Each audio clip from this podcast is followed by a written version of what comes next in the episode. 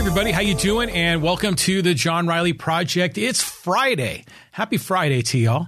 Hope you're ready for a great weekend. It's a spectacular day here in Poway, California, the city and the country.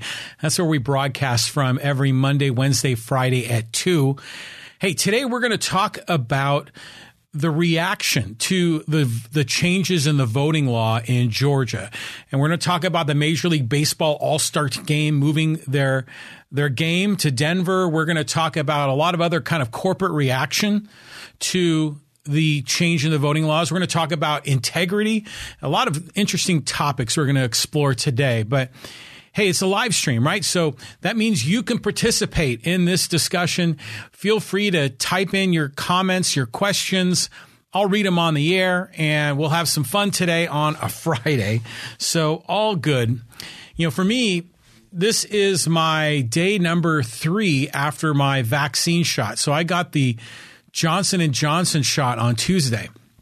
And I was with you on Wednesday. I think I told you the, or, or on our last podcast on Wednesday that Tuesday night I woke up in the middle of the night. I felt dizzy, kind of almost drunk um, at, like one in the morning. But anyways, I got up Wednesday morning. I was fine, and then right before our Wednesday podcast together, I started feeling lightheaded, and I was kind of feeling that way through the podcast. And um, so, anyways, I got through Wednesday. Yesterday was still kind of achy and not feeling right, but today I feel great. And I'm vaccinated and I feel like I'm protected and it's good. So if you haven't gotten your vaccine, I encourage you to do it. Um, it's going to be good for you and it's going to be good for everyone around you. So really pleased. And the Johnson and Johnson one I got, it was, you know, our, our friends at Cal Fire had some places set up. Boy, I set an appointment on I got online on Monday, scheduled it, went there on Tuesday. I was in and out in less than an hour. It went really well. So, anyways, I'm feeling good. I'm kind of back to normal today on Friday. So, um, thanks for joining me.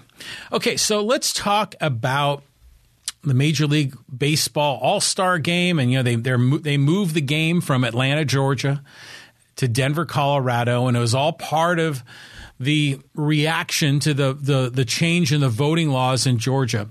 But I just want to say up front, you know, I'm a big baseball fan. The Major League Baseball All Star game is just a great event. it's always been the best All Star game of any of the sports. I mean, you know, the NFL has their Pro Bowl after the season, and it's really you know, not very compelling. The NBA All Star game, the game itself isn't all that great because they don't play defense, but at least they've got the three point shot in the dunk contest, which has made it fun. But MLB All Star Game is usually always like a real game, and and it has some integrity and and the the the pregame festivities are great, and then you also have the home run derby, which is fantastic. And they had the Major League Baseball All Star game was here in San Diego like three years ago. And man, the, the people here in San Diego, they ran a first class event. I think it showcased our city remarkably well. That was terrific. Um, God, I'm trying to remember the circumstances. Didn't we get that All Star game kind of rescheduled from one city to the next? It wasn't something planned in advance.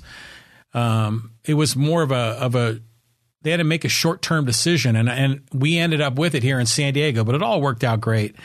Um, the other part about the Major League All Star Game, Major League Baseball All Star Game that I really really like is that they typically wear their actual team uniform. They don't wear the you know the National League uniform or the NBA has their LeBron versus, you know, the NBA did it. It was interesting. They used to do East and West, and now they have captains and they pick teams, which is clever. Kind of like street street ball, you know, where you get together with your friends and do pickup ball, and captains pick teams.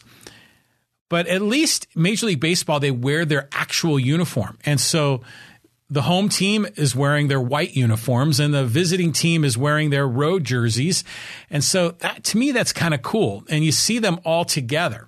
You know, it's, it's, that's what makes the All Star game really fun. So I'm a big fan of the event, um, and it's a great you know break in between this. You know, kind of splits up the Major League Baseball season in two. Um, so it, it's just a cool event, and so I'm really happy that um, yeah, baseball is back, right? And we're having a regular season now. And so, you know, I'm a big Padre fan. So this year, actually, the Padres might actually have a number of all stars, um, starters potentially. Let's hope that works out that way. So, but I know as a child, you know, I grew up as a San Francisco Giants fan and in the 1970s, and the Giants were terrible back then, especially in the mid to late 70s. And every team has to have one all star representative. And back then, maybe the Giants, when Jack Clark was a rookie, he was really good. And they would never be the starter. The the one giant on the team was a sub and maybe they get in in the seventh inning. They just have one at bat. I would look forward to it as an 11 or a 12 year old boy. And Jack Clark would just ground out to shortstop. It was just very uneventful. Um, I was always hoping that my home team would do really well in the All Star game. Well, now, you know, the Giants regularly have starters, and the Padres, I think, are going to be doing the same thing. So, anyways, I'm a big fan of the All Star game. And so when the game moved, when the game moved, it was a very, it's an interesting story. I mean, especially Major League Baseball has had so many controversies in its history. And, you know, both good, bad, and ugly. I mean, of course, all the discrimination when it was, you know, essentially banning blacks in its early history. And then Jackie Robinson, you know, Major League Baseball brought, you know, the Brooklyn Dodgers brought Jackie Robinson into the league, which is a groundbreaking event in equal rights and, and, um, you know, essentially civil rights. It was one of the key moments in the history of getting greater equality in America. That was big. But then other, you know, as baseball has gone on. There's been other, you know, cheating scandals with steroids. There were cheating scandals just in the past few years with sign stealing. Houston Astros were stealing signs. They ended up winning the World Series. A lot of people think that they yeah, that they were cheating through that process. I think it's uh, objectively true that they were cheating. But there's been gambling and, you know, Pete Rose gambled. He got banned from the sport. So baseball has had just such an interesting history – with managing its own internal, you know, affairs, but they're always in the spotlight. America often looks to baseball to set an example. And then when baseball makes mistakes, when baseball essentially stubs its toe and commits these immoral acts, you hope baseball is going to correct itself. And sometimes they have, and sometimes they fail to do so. But this time they've decided to move their game to Denver. Now, this has created all kinds of interesting conversation because people are saying, well, I understand why they're moving out of Georgia because they're upset with the voting laws in Georgia, but why would you go to Denver? And then people are complaining about, well, the Colorado voting laws are this and the Georgia voting laws are that, and it's really not that big of a difference. And, and again, I'm going to break that down in a moment. But Major League Baseball has kind of a, generally speaking, a rotation on how they move their all star game around.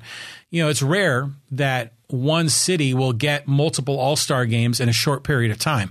In fact, I think San Diego has only had three all star games in its history, and it's been a baseball team for what, 52 years, and they've only gotten it three times. I think it was once in the 70s, maybe 78, and then another time they got it in the 90s, I think. Was it 98? Or no, it was like 93 maybe. And and then of course they got it in 2016. So they typically have a rotation and you know, because they want to kind of spread the wealth around. And then they usually will give preferential treatment to certain cities if they've just built a, a new stadium, right? So they can make that a big deal and they kind of reward the owners for kind of improving the sport and building this new stadium. And so, you know, to a certain degree, this is Georgia, Yuri Bolin on the live stream chiming in 1992. Thank you, Yuri. That was the second All Star game in, in San Diego. Yeah, I know I said 98. That's when they went to the World Series. It was earlier in the 90s. You're absolutely right, Yuri. Um, so, the, God, I lost my train of thought here. So, uh, uh, oh yeah, Denver. Denver's only had one um, All Star game, and it was in. 19, I looked this one up. Uh, it was in 1998. So this is their second time. So it's been like 23 years, right? And there's what? How many baseball teams? There's 30 in MLB. So you know you get one about once every 30 years, roughly. So it's 23 years. So it's sort of kind of Denver in the rotation. It's an imperfect rotation. So I'm sure you know it's a last minute or so-called last minute reorganization a move. Denver was probably available. I know that the people in San Diego lobbied to get the All Star game here, even though we just had it five years ago. Um, but anyways, Denver got it, and it brought up this whole conversation about the voting laws in Georgia and the voting laws in Colorado and the people that I think even the governor of Georgia, what's his last name? Kemp, I think, was saying, "Well, what are you doing? You're moving it over to Colorado. They've got more restrictive voting laws than Georgia ha- than Georgia has, and and they've got a voter ID requirement and and yada yada yada." And then people would, it started this flame war going back and forth. And again, it's, it's crazy how this whole thing just gets politicized. But the reality is it's very, there's a very big difference between these two states. And I think it's worth pointing out because in Colorado, they really, really embrace mail in voting. In fact, over 99% of voters in the state of Colorado either vote by mail or they vote by dropping their ballot off at an official ballot drop box prior to election day.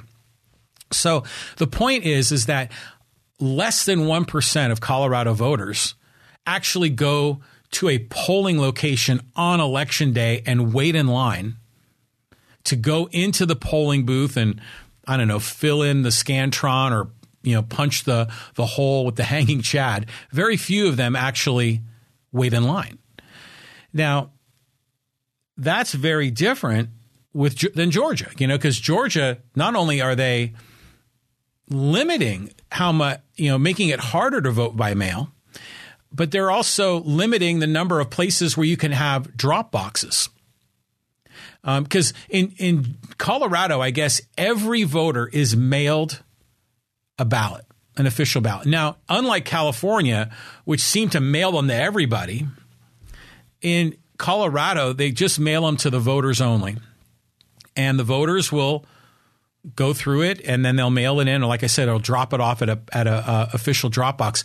But in Georgia, in order to vote by mail, you have to proactively request a mail in ballot. Then they shorten the time frame for you to request the mail in ballot. Um, and so what they're really trying to do, because in Georgia, they're reacting to the big lie, right? The big lie that there was voter fraud.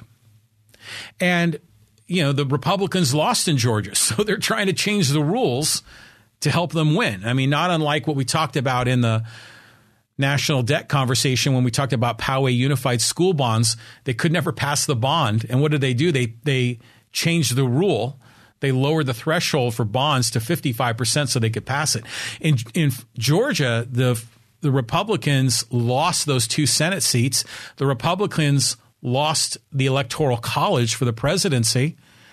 They believe there was tremendous voter fraud, which hasn't really been proven, like not in any significant amount of voter fraud. I mean, there's, of course, there's always, we can call out a few isolated cases, but not some substantive conspiracy that changed the votes or distorted the system to a degree that it changed the outcome of the election but people still believe it. And so they put forward these laws. And what they're trying to do is A, make it harder to vote. And B, they want people to show up at the polls on election day, which makes it harder for people to vote because voting by mail is just so darn convenient. You can vote in the comfort of your own home and then just drop it off in the mail. I mean, what could be easier than that? But in Georgia, they want to limit your ability to vote by mail. They want more people to vote in person now, granted, what they're doing is they're expanding the number of in person days because in Georgia, you can vote early you know, and you can vote on weekends. They kind of have a system. And so that's one of the things the Georgia governor was saying is that in Georgia, we can vote in person for 17 days. But in Colorado, they only do 15 days. As though Georgia was really supporting more voting. But what the difference is is that in Colorado, less than one percent of the people vote in person. Ninety nine point whatever percent vote by mail. Yuri Bolin on the live stream, 1960 Illinois. So now that's the one right where the the the mob in in um, in Illinois, and then the Daley family, I think, was Mayor Daley, the mayor of Chicago back then, apparently got a bunch of dead people to vote for Kennedy rather than a Nixon. So that's the story we've always heard, right? Did that actually happen? Well, I mean, I don't know. I mean, it's been repeated so many times. Maybe it did happen. But that was, gosh, 61 years ago. Now, there's a lot more focus on election integrity these days. And there is, yeah, there's just a lot more transparency. Now, granted, it's not a perfectly transparent system, but the media is a lot more focused on elections. Watchdog organizations are a lot more focused on elections. Election officials are much more forthcoming and transparent. The media is often inside the registrar of voters when they're collecting the ballots. So in 1960, was there that kind of fraud? There might have been. And God, really, back then in 1960, interesting, I guess Illinois was a red state. Now it's solidly blue. That's probably because Chicago has probably grown as a city and the urban areas tend to be more blue. But it's just interesting how in in Georgia they've limited essentially they're limiting their people's ability to vote. Now granted they're making a, a few more days open for in-person voting. But even in Georgia what they've done is they limited the number of drop boxes. I mean, you could vote by mail, but you got to use your ID to mail, which is kind of confusing. But if you drop your ballot at an official drop box location, like we had here in Poway at the Postal Annex next to Target, they had an official San Diego Registrar of Voters official there, and you could vote and drop your ballot in the official Dropbox. And the representative was right there next to the box inside the Postal Annex here in Poway. And that's where I dropped my mail, my ballot off. It worked out great. But in Georgia, they're limiting the number of those official drop boxes. They're reducing the number of those official drop boxes. So again, they want to push more people to wait in line. So then it's more difficult and you got to stand in line forever. And then if you're standing in line and people want to help you out and give you a little food or drink, they say no go. Now, that was handled very poorly. In my opinion, they should allow people to provide food or drink as long as they're not campaigning. As they're not like saying, "I'll give you a slice of pizza if you vote for my guy." Um, it could that could have been handled so much better by the Republicans, but you know the narrative got spun, and and you know now it looks like they want to you know deny food and drink to desperate voters waiting in line. But in the end, Georgia wants to make voting more difficult, and Colorado wants to make voting easier. And in my opinion, voting should be easy. I mean, voting is a right, right? Voting should be a right. Voting should be relatively easy. And so when Major League Baseball, it seems to me that when Major League Baseball chose another location for the All Star game, they were probably driven, number one, not Atlanta. Let's just get out of Georgia. Number two, they're probably thinking, okay, well, if we're going to get out of Georgia, who's next in the rotation, roughly speaking. And then thirdly, let's make sure we pick a state that has more open voting laws. And I, am I'm, I'm guessing Major League Baseball prioritized their decision making in that order of criteria. And and, sh- and sure enough, now it's in Denver. So I'm looking forward to it. And the home run derby in Denver should be something, right? Man, the balls will be just flying out of that stadium. That should be a, that should be a, a spectacle when that event happens, and it's usually like the second week in July. I always remember the day after the All Star game because usually the All Star break, the All Star game usually is on a Tuesday, I think. So the Monday is the home run derby day, and then Tuesday is the All Star game, and then I think the Wednesday of that week is the day off. And then sometimes the Thursday of that week is the day off. But I always remember the Wednesday after the All Star game, the day after, was the one day in the year that there was no sports of any of the major sports baseball, football, basketball, hockey. None of them were playing on that day. Usually, every other day of the year, there's some NBA game some NHL game, some NFL game, some MLB game, but not that one day after the All Star game. Um, but it's very interesting. This is really what I want to get to in this podcast, and we're 20 minutes in. But I want to talk about the reaction from all these corporations because they're all kind of stepping into that and they're and they're making statements about it and it's just been fascinating to watch how this whole thing rolled out. Now, three corporations that were mostly at the forefront of this were Delta Airlines and Coca-Cola and UPS because those are three, you know, monster companies, huge companies that are headquartered in Georgia and they all came out and made statements that this was unacceptable. This bill, this uh, new law was was immoral. You know, not right. I mean, they I can't remember their exact language, but they came out and called them out. And I, I was reading a little bit. I know that the people at Coca Cola were kind of getting pushed by a lot of black activists in the state of Georgia. Well, the reaction to that, you know, Donald Trump starts getting his people organized there. He's saying, well, we got to boycott Coca Cola and Delta and UPS. You know, never mind the fact that President or former President Trump loves Diet Coke, which, you know, mea culpa, so do I. Um, but uh, Trump loves Diet Coke, and now he's calling to boycott Coca Cola. Now, as an aside, do you think Trump is going to follow through on the boycott of Coca Cola? Is he actually going to do it? I doubt it. I really doubt it. So now he's calling for the boycott of, yeah, UPS, Coca Cola, and Delta, all at the same time, kind of demeaning the left wing progressives for cancel culture.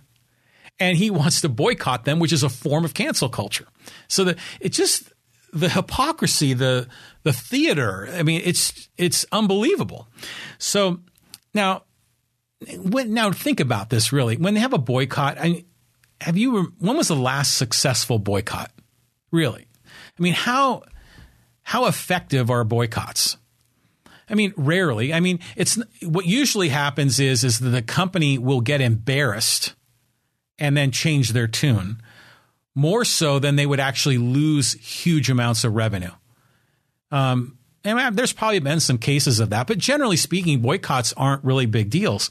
But what's interesting is, is that usually companies, when they are boycotted, it's when they've done something immoral, when they've done something that most people consider to be wrong.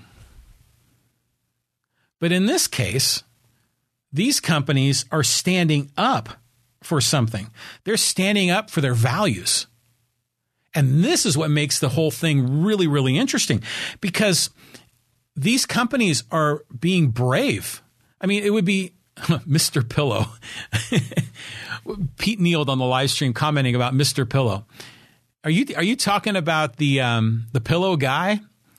Where, what's that guy's name? Mike Lindell. Where, where is he from, by the way? I don't even know.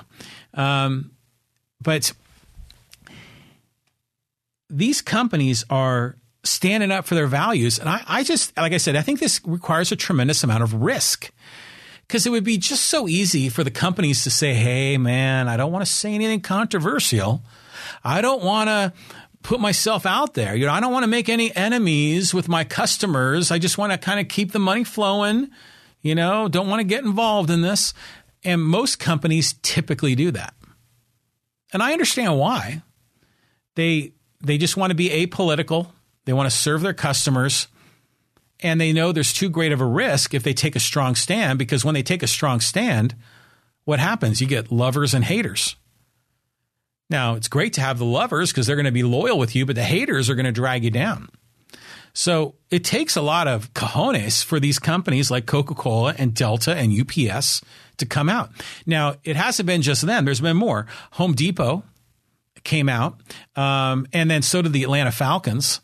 Now, I think the founder of Home Depot owns the Atlanta Falcons, or he used to own the Atlanta Falcons. So there's a little connection there. Um, and then I guess Porsche, and Pete, you're on the live stream. I read that Porsche Cars of North America, which I know is your nemesis. You're a big Corvette guy, but I know Porsche is in a lot of the races that you love to watch and that we saw together at the Long Beach Grand Prix. And we're going to see in Pahrump in a few weeks. Um, I guess Porsche of North America is in Georgia. Is that where their headquarters is? Well, apparently they came out and called out this law and it's starting a trend, right? And so then we saw not just businesses in Georgia, but then we saw the CEO of JP Morgan, you know, Jamie Dimon, who's a pretty famous guy. I remember watching a 60 Minutes piece on him a number of years ago, and he was saying employees span the United States, you know, his JP Morgan employees. And as state capitals debate election laws, we believe voting must be accessible and equitable. Like, good on you. Um, and then other companies have been ju- jumping in on this uh, Facebook, Viacom CBS, Citigroup, Cisco, Merck, American Express, Microsoft, all in varying degrees. Their leaders have come out with statements, or their corporation has have come out with statements condemning the law in varying degrees of severity. But still, it's nice to see. And this moving of the baseball All Star game is not really unprecedented because in 2017, if you remember, the NBA moved their All Star game from Charlotte, North Carolina. To remember where they moved it to, but I remember there was like some discriminatory policies that were passed by the state legislator in North Carolina. I think it might have had to do with gender discrimination issues. Um, I think that's what it was, and it might have was it. That was back when we were all the arguments about bathrooms and which gender could use which bathroom and where do trans people which bathroom did they use and that caused a huge uproar i think that was the discriminatory law in 2017 that was passed by their state government that caused the nba to move and again good on the nba i mean they took a stand too so what this all comes down to is the topic of integrity and I, that's why I love this. I mean, like what's integrity? I mean, integrity is a loyalty to one's own convictions and values. It's acting in accordance with your own values and rational principles. So, you know, this is basically walking the walk, right? Not just talking the talk, but actually walking the walk, standing up for what you believe in and bravely doing so. And in this case, taking a risk and, in, in standing by your principles because that's the hardest thing with principles is to stand for them when there might be huge headwinds against you. And in this case, there are large portions of the populace that are not happy with these companies for standing up for their values. Now, you might say, well, do these companies really have values? I mean, they're just evil corporations, right? They don't really have any values. Also, they're just in it for the money. Well, if they were in it for the money, then they wouldn't say a darn thing. If they were in it for the money, they would just be apolitical. They would, hey, I don't want to say anything. I don't want to rock the boat. Just go with the flow. Just want to keep my customers coming. I'll serve my customers. I don't want to get involved in politics.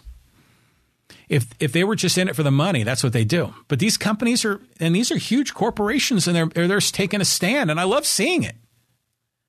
I love seeing it, and it's not that I it's because of this issue and where I land. I mean, I would love seeing them take stances on, on issues where maybe I have a disagreement because at least they have character. They're showing integrity. So I looked up the mission statements of these companies. And it's interesting to read their mission statement and let's see how well it aligns with their actions. And Delta Airlines had a really good one. And it says, We Delta's employees, customers, and community partners together form a force for positive local and global change, dedicated to bettering standards of living and the environment where we and our customers live and work. So, you know, usually companies will make a mission statement. You know, they'll have this committee and people will get together and they'll really craft this perfect mission statement. Maybe you worked at a company where they've done that. And then they'll kind of hang it on a wall on a frame or they'll get some placards made or some engraved kinds of uh, you know showcase material and they sh- they share the mission statement. But then how often do the companies actually stand up for that mission statement and reference it and then live up to what they said they were going to live up to? Well, in the case of Delta, they want to be a force for positive local and global change. bettering standards of living and the environment where we and our customers live and work. So their mission isn't just to fly people around in airplanes. Their mission isn't just to make money. Their mission is to organize their employees, customers, and community partners to form a force for positive local and global change. To me, that's great. So Delta is walking the walk. They're standing up for their mission statement. Now, UPS has another good one too. UPS says, What we seek to achieve, grow our global business by serving the logistics needs of customers. Okay. Offering excellence and value in all that we do. Okay. Maintain a financially strong company with broad employee ownership that provides a long term competitive return for shareholders. Okay. That means they want to make money, is nothing wrong with that. Um, inspire our people and business partners to do their best, offering opportunities for personal development and success. Yeah, right on. And then finally, lead by example as a responsible, caring, and sustainable company making a difference in the communities we serve. That's the line that works here. They want to lead by example as a responsible company making a difference in the communities they serve. And they're in Georgia and they certainly serve Georgians. So good on you. Good on you, UPS, for standing up for your values, for showing integrity. That's great. Now, Coca Cola, their mission statement was kind of weak. Um, their mission statement was to refresh the world, to inspire moments of optimism and happiness, and to create value and make a difference. So I kind of think of those old Coca Cola commercials. So I like to teach the whole world to sing in perfect harmony. Remember those? That's back in the 1970s. So, and I know Coca Cola kind of had to be pushed a bit by the black community to take a stand, but they eventually did. And good on them. But then, yeah, Trump wants to boycott Coke, but Trump loves Diet Coke. Trump had, I heard this story. Is this legit that when he was in the Oval Office at the, at his desk, what do they call the desk there? They have a, a, a name for it. It's a historical desk.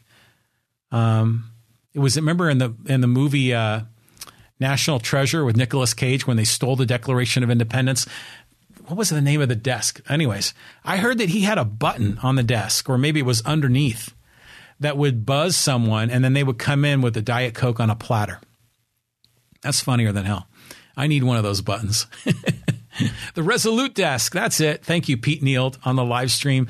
Thanks for saving me there. The Resolute desk. So I guess did Trump had one of those buttons on the Resolute desk, right? Because it is the Resolute desk is the desk in the Oval Office. Um, yeah, have you seen that movie National Treasure? Uh, that's just, that's a fun ride. And then, by the way, Nicolas Cage's partner, his associate in that whole thing, his name's Riley. So it's another reason for me to like the movie. Um, but yeah, I remember they were underneath the Resolute desk and they got some kind of a secret code to open up a, a secret door that had a clue in it. It was it was a fun. It was almost like um, uh, God, what was that? I'm blanking. It was the it was a great book. It was a hugely popular book. Um, and Tom Hanks starred in the movie, and it was about. Ooh, Pete Neal says you can get a copy of the desk for about four thousand eight hundred dollars. I'll get you the catalog. No thanks. Thank you, Pete. Um, I don't want to get one of those desks. I like minimal desks. I like generally like a table, maybe with one drawer. Just keep it simple. But those really big ornate desks, those are just not something I dig on. Um, but I just I just love those kind of movies where there's all those kinds of clues. But anyways, I my point in all this is that I love when these companies are standing up for their values, that they're demonstrating integrity. And I think it's cool. And you know, like a lot of times you'll see Hollywood celebrities and they'll make political statements, especially like at the Oscars and they're getting their their trophy and they'll say one thing or another that's political. And a lot of people get angry and they'll say, ah, those darn Hollywood types, you know, because they're typically liberal and they're, they're making their statements and wish those people would just shut up. I always think to myself, man, good on good on you. I mean, granted, a lot of these Hollywood celebrities are stand for things that I may not agree with, but I like the fact that they're using their platform, using their celebrity to stand up for what they believe in. Now, granted, I think Hollywood celebrities, there's probably a lot more virtue signaling going on. Alan Adamson on the live stream, but they are sh- destroying Oh, the Da Vinci Code. You, Yuri Bullen, thank you for saving me again. Yeah, it was the Da Vinci Code was kind of like the uh, national treasure. So good on you. But excuse me, I was reading Alan Adamson's uh, comment. He says, but they are destroying lives of people. Alan, who are you referring to? Are you referring to um, Coca Cola and Delta Airlines and UPS? Um, interested in your thoughts on that. But when Hollywood celebrities are are sharing their political views, I'm like, yeah, good on you. And like I said, I think most of it's virtue signaling. For these companies, it's a far greater risk. For the companies, they're trying to service, you know, consumers in the United States, consumers, frankly, globally. They're taking a risk. But I think in this case, they're betting on the right side. MLB. MLB is destroying the lives of people. Really? Now, yeah, sure. When MLB moved the All Star game out of Atlanta, yeah, that had an economic impact on the people in Atlanta. And people will say, well, you know, Atlanta is heavily black, and you know, aren't we supposed to be looking out for minorities? And these voting laws are they aren't they supposed to be discriminatory? I know President Biden calls them Jim Crow version 2.0, which is what Stacey Abrams called it. But yeah, where, wherever they move it, they're going to impact the lives of people.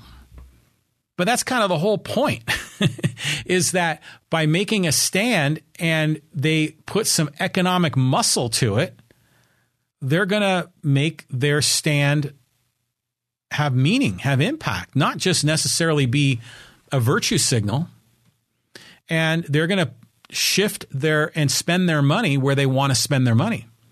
And yeah, there's going to be there's going to you know the people in Atlanta are going to lose out on the game and it sucks for them for a lot of those businesses, they were kind of counting on the game. Yeah. So there, there's definitely innocent people that are harmed by this choice, but there's also innocent people that are rewarded on the other side. But in the end, Major League Baseball, they're taking a big gamble because they're they're clearly upsetting a lot of people. There's a lot of conservatives that want to boycott baseball. Yeah, and and they've they've already been boycotting NFL because Colin Kaepernick was taking a knee, and other NFL players were taking a knee, and then the we saw that in the NBA as well. It's like a wonder if conservatives are watching any sports at all. So now with the Hollywood celebrities, you know, again they're very liberal, and I'm not. Um, but you know, good on them. And then the other one you'll hear is like when LeBron James was making a lot of political statements, some people were saying, just shut up and dribble. I'm like, come on, man. you know, LeBron James, I'll give him credit too. I mean, that dude stands up for what he believes in. He puts his money where his mouth is. Um, you know, I mean, he's a hell of a ball player, but I mean, he's a he's a a great citizen he's a guy that you know makes a difference in his community. He's from Akron, Ohio. He's done a lot there for his community. He's done great things in L.A. since he's been a Laker. And I'm not a Laker fan, but you know you got to love LeBron. So when LeBron makes political statements, again, he doesn't always say exactly what I believe. Sometimes he says things I don't like. But I'm like, good on you, LeBron. Yeah, I mean, he's showing integrity. He's standing up for his values, for his principles. That takes guts. And I respect that. Yuri Ball in hockey. So, yeah, maybe there people are watching hockey, our conservative friends. It's the Canadians. The Canadians and Russians, they're the ones that are good at hockey. um, but and then and then Mitch McConnell came out with this whole thing. Remember Mitch McConnell's the Senate majority leader and he's another interesting guy. I mean, a lot of people love him, a lot of people really hate him. Um, but Mitch McConnell was saying, um, you know, it's really dumb for these companies to get involved in making these political statements. They really should just kind of get out of it. And you know, on one level, you know, maybe he's saying it from the perspective of a shareholder, you know, hey man, just don't rock the boat. You're it's better off if you don't make a stand. Just kind of let the money keep flowing, you know. But for a politician to say that, it, it really comes off as hypocrisy because these guys are the ones that take so much darn money from the corporations. I mean, I saw a headline online. It was it was great, and he said the headline in the article was Mitch McConnell has no trouble with corporate spe- speech as long as as long as it takes the form of bribery, you know, which kind of goes to you know all the campaign finance laws.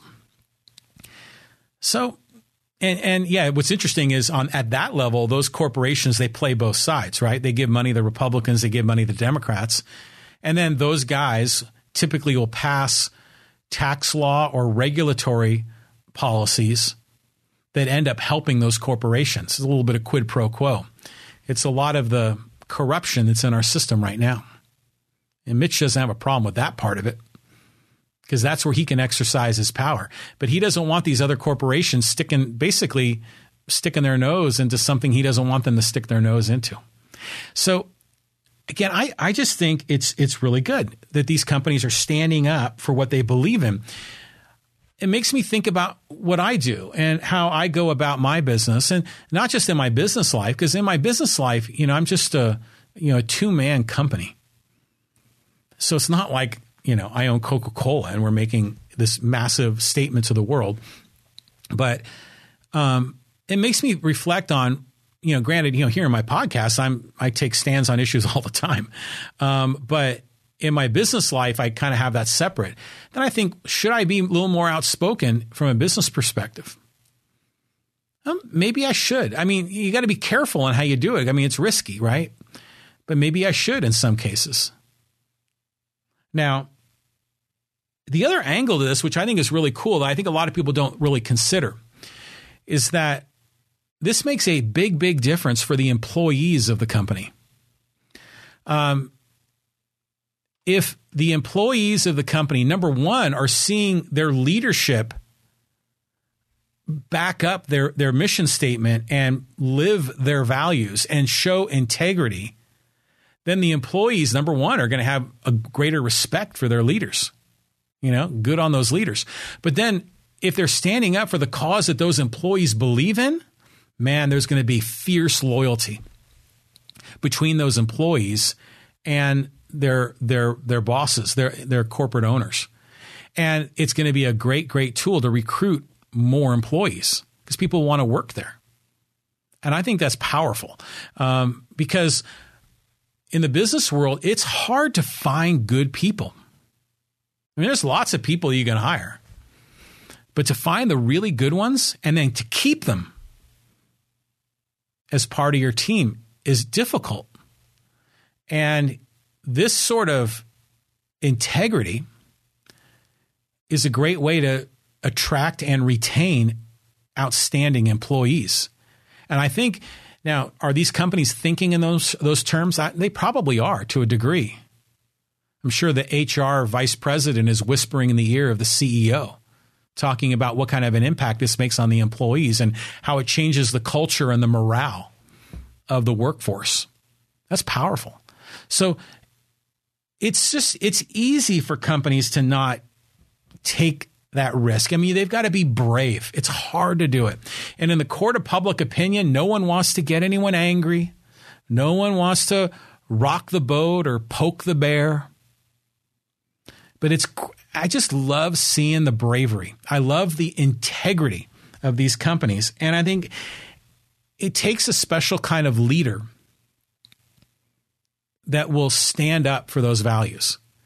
It and it really makes me think more about what I do in my own life. And maybe I would hope this is inspiration for you as as it is for me because not even integrity in a corporate perspective, but think about integrity at a personal level.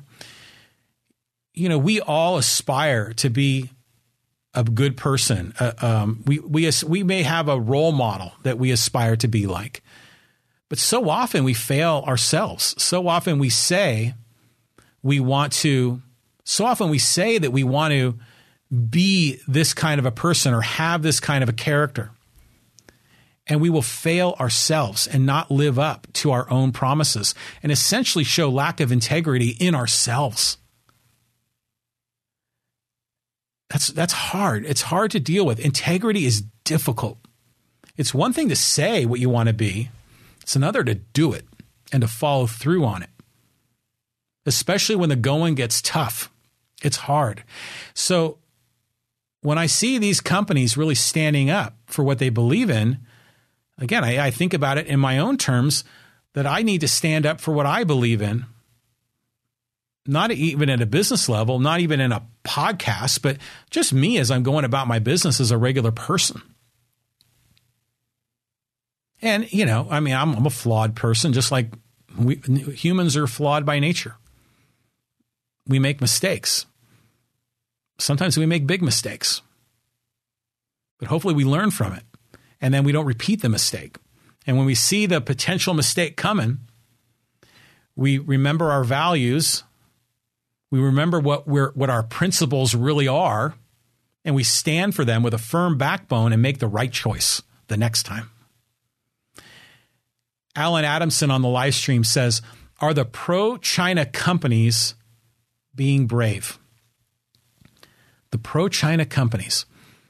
Who are you referring to? Um, I have a Lenovo ThinkPad right here that I use on my podcast. That's a Chinese company, um, Lenovo. Are you referring to them or are you referring to companies here in America like Walmart that import Chinese products? Not sure who you're referring to, Alan. Um, I mean, who are the, like I said, some of these other companies that were, in my opinion, brave Microsoft, Merck, I mean, Merck is a pharmaceutical company. I know pharmaceuticals are made, some of them are made in China.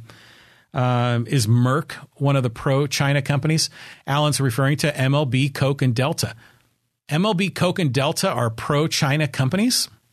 Really? Really? Major League Baseball doesn't really have any footprint in China of any substance.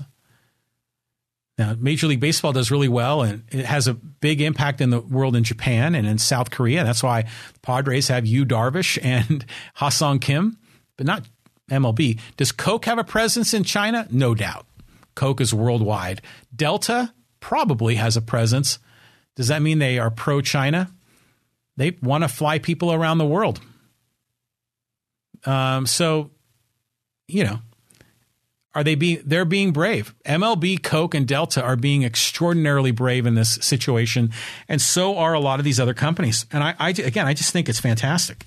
And i think it's motivation for ourselves to be better people.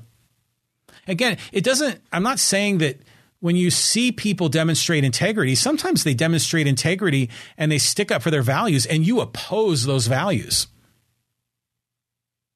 um, i could think of a lot of cases like that but I still respect it. I respect that they stick to their guns. It's like Bernie Sanders, okay? I am not a Bernie Sanders fan. But darn it, that guy sticks to his guns. He sticks to principle, and I respect him for it. There are a few issues that Bernie and I maybe have some overlap and share, but 80% of what he stands for, I strongly oppose. But I respect him. Elizabeth Warren is another one that's kind of on that general team, but Elizabeth Warren a lot of times violates her own principles and shows a lack of integrity. Bernie is pretty true. I mean, there might be some exceptions, but generally he's pretty true. Alan Adamson says they have training facilities in China. Yeah, they might. Yuri Bolin on the live stream. Almost every store would go bankrupt with empty shelves without products from China. Yeah, they would. I think the the um, blossoming of the Chinese economy is a great thing. I mean, I'm I'm not going to make Alan a happy man when I say that for a couple of reasons. Most importantly, it's we're making worldwide trade, global trade freer. It's we're trending in the direction of free trade. It's not it's not free, I mean, there's still tariffs and a lot of other things, but you roll the clock back 50, 60 years ago, and China was sort of shut off from the rest of the world. China began to embrace incremental amounts of free enterprise and capitalism. And what happened? Over 1 billion with a B, 1 billion people rose out of abject poverty in China and Southeast Asia since the 1990s, all due to these products being made in China. So capitalism enabled those people to rise up out of poverty. They weren't no, longer living on farms, destitute, scraping by, you know, living day to day on what they could muster from their farm.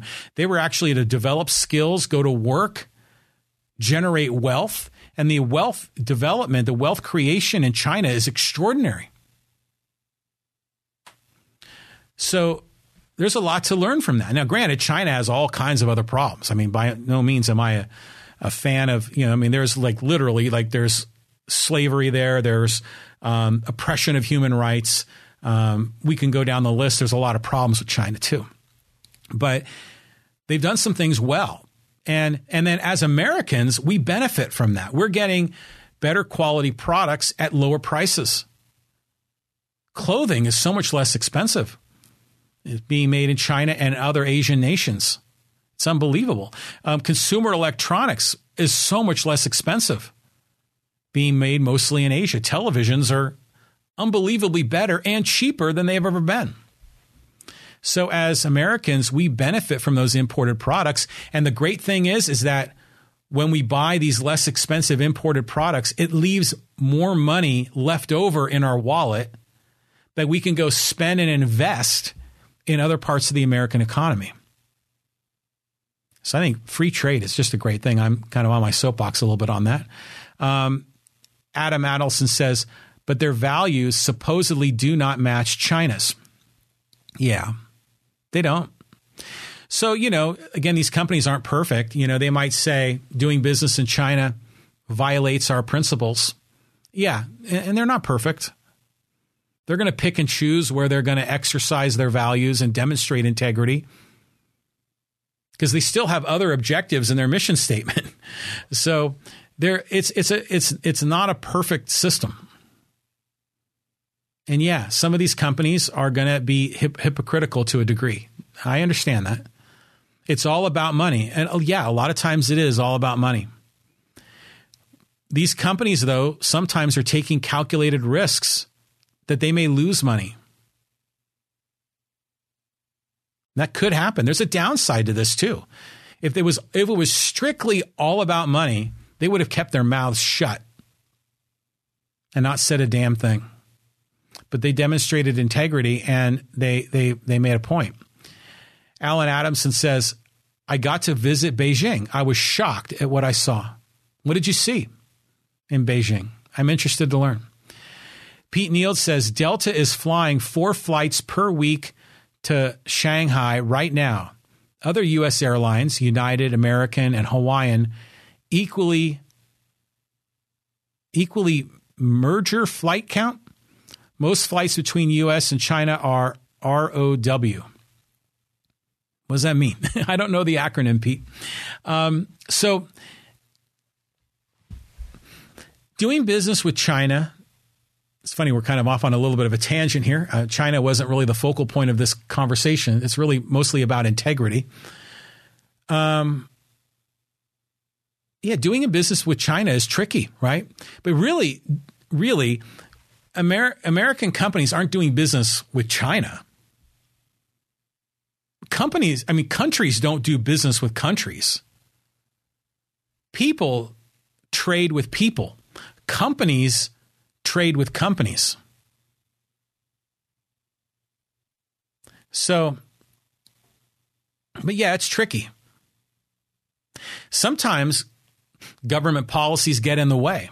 Sometimes there are blockades, embargoes that prevent people from doing business in those countries.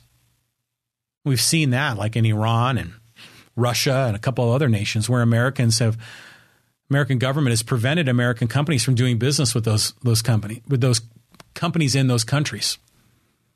Other times there's trade policies and tariffs that thwart or slow down or diminish the amount of trade that companies do. But it's hard. Alan Adams says, no freedom, no freedom. The people are scared to death of the government. Yeah, I, I, I get that. China is, is got some good and then a lot of bad from in terms of how their government does business. Yeah. It's it's a non-perfect system. Do you think we should just boycott China? I think it's a fair point to say that if products are known to be made by slave labor, those products shouldn't simply just be boycotted. I, I think there there should be a prevention of those products being imported to the United States if it's proven that they're made with slave labor, because that violates what America is supposed to be all about our inalienable rights of life, liberty, and the pursuit of happiness. Slavery is a direct violation of that. To me, that makes sense. But a lot of companies are developing products in China, but it's not slave labor. They're getting paid. In fact, they're getting paid a wage that was far greater that they earned when they lived on a farm in the remote areas of China. For so many people, their their lives have dramatically improved because of global trade. Uh, rest of the world. So ROW, rest of the world. So most flights between the U.S. and China are rest of the world. Lucas Factor says, Is Poway still country town in your opinion? I say no, not anymore, just fake cowboy hats. okay, now we're all over the place in this discussion. This is fun. Okay, so I'm going to get to your point, Lucas. I just want to just say this. I, I just think it's great when companies are brave and they stand up for their values because it's so rare right? It's just so easy for these companies to not say a word, and and maybe in Alan's, uh, you know, from Alan's perspective, they, they they should just they fly to China and they're doing business with some evil empire.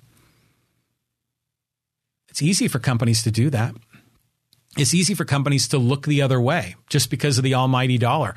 But when companies take a stand, whether you agree with the stand or not, I just think that's cool. I just think that takes a lot of cojones to to step up to the plate and really say this is what we stand for. This is what we're going to plant our where we're going to plant our flag and they want their customers and their employees to rally around them.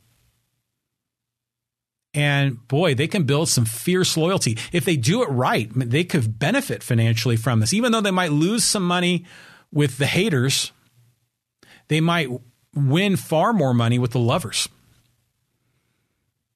But it's still a huge gamble. And I, I respect the fact that they're willing to, to make that gamble. But yeah, I don't know. We got sidetracked on China. Alan, thanks for taking us to China. it's all good. Um, Lucas, let me answer your question. Is Poway still country town in your opinion? I say no, not anymore. Just fake cowboy hats you know, for those of you listening or watching on here on the live stream, I live in the city of Poway, California, 92064. We're a suburb of San Diego County, and a lot of our listeners and viewers are from Poway. Um, Poway's motto is the city in the country. And the answer to your question, Lucas, no. Poway is not a country town anymore. When I moved here in 1994, it wasn't a country town then either. Um, it might have been a country town, you know, certainly in the early part of the 20th century. It may have even been a country town in the 50s and 60s and 70s. In fact, a guy that I do business grew up here in Poway, and he would tell me stories of how I think he lived somewhere off of Frame, uh, like Frame Road or you know off of Pomerado Road in in that neighborhood. And he said he would ride his dirt bike to other parts of the city because there were trails and people rode motorcycles everywhere. There was much bigger ranches, a lot more agriculture, a lot more um, livestock, and it was legit a city in the country. But it's not anymore. There's been so much development in Poway, and now they're building more now. But we cling to that old title. If you happen to be the mayor of our town, you know Steve Vaus loves to wear a cowboy hat, and he's a country singer, and the cowboy hat plays well in a city that likes to express their country roots. It's a good match, actually, from a marketing perspective for Vaus, um, whether you love him or hate him. Um, but I don't think Poway's a country town, not at all, not anymore. But people still love that that phrase. Um, Pete Neal on the live stream talking to Alan, a little conversation going on between our listeners and viewers. Pete Neal says, Alan, when I was doing business in China post Nixon era, I was impressed by the number of times I heard the expression maybe I think. Is that still used to protect their viewpoints with a hypothetical premise? Um, Pete, I remember you and I talked about that in a podcast. People would never express their specific opinion because they always felt like someone was listening or someone was watching, especially from the government, and they could get in trouble. And they would say, maybe I think, to create that, that sort of false hypothetical. Yuri Bolin says, The city and the country will be back when the concrete cowboy is gone. Hi, Lucas. Well, I don't know, uh, Yuri. I know you have political aspirations, but how do you unwind um, all this development? Not just the recent development on Poway Road, but just the development that's happened in the last four decades. I mean, how do you unwind that? Um, that's I I know I just think city in the country is a, is a feel good saying, but it no longer matches reality and and probably never will match reality in our future. Um, Lucas says um, Lot was country in the '90s. Sorry, I rode my dirt bike and off road and and hunted then. We look like Mira Mesa on Poway Road now. Is there an Amazon in Pow- uh, and there is an Amazon in Poway? So much for mom and pop shops. Okay yeah, I was here in the 90s and but I mean, how much significant new development has there been since the 1990s? The house that I lived in on Garden Road was built in 1989. Um, is on the eastern end of Garden Road. Uh, other parts of like North Poway, a lot of that was developed in the 80s, maybe some in the 90s. Most of the area in in the traditional kind of older section of Poway, um, kind of south of Twin Peaks, there hasn't been that much development south of Twin Peaks since the 1990s, has there? I mean, there's been a few isolated cases, but not a lot. Um, but yeah, parts of Poway Road, yeah, there's some similarity in Mira Mesa, but that's all part of the the growth in the population in San Diego County. My God, I mean, how many more people live in San Diego County now than they did in the 1990s or the 1970s? I mean, it's dramatically different. The county is more than double in, in population since the 1970s. These people got to live somewhere. That's why we have a housing crisis. That's why housing's so darn expensive because there's not enough supply. So you limit supply, have huge demand, prices go up. Um, so, and again, I know there's a lot of opposition to the, the development along Poway Road. Lucas Factor said his roots are not Poway and not country. My opinion. Talking about our mayor, Mayor Vaus. Um, Lucas goes on to say, um, you, the preserve the wide open spaces that we currently have. Yeah, there's there's definitely some wide open spaces in Poway, but they're mostly spaces where you really can't build. um, Pete Neal says, I moved here because I could afford it. And then they became a city to fight against San Diego expansion. Right on. Yeah, that was in the 70s. Well, we incorporated in 1980. I have watched the tidal wave come up and over the hill. Yeah, if you moved here in the 70s, Pete, you've seen a lot of change. I understand that. I moved here in 1994. There's been change, but not a lot. I mean, the business park was a big deal. Um, but frankly, prior to this major construction effort along Poway Road, there hasn't been very much done on Poway Road since I moved here in 1994. Been a few isolated things, but not a lot. Um, actually, wait a minute. We didn't move here in 94. I think it might have been 96. Yeah, it was. I think it was 96 we moved here. I got my numbers wrong. Um, Lucas Factor says, I'm just good, but you need to balance. There is no balance, just greed right now. Alan Adams says, says moved to Sabre Springs in 1995. So, Alan, you're a local. Right on. You're just over the hill in Scripps Ranch. Oh, excuse me, in Sabre Springs, right down the road. off of Poway Road. Good for you. Welcome to the podcast. Today is the first time I've seen you on the live stream. I appreciate you joining us. Well, Lucas, to your point, I, I'm good, but you need to balance. There's no balance, just greed right now.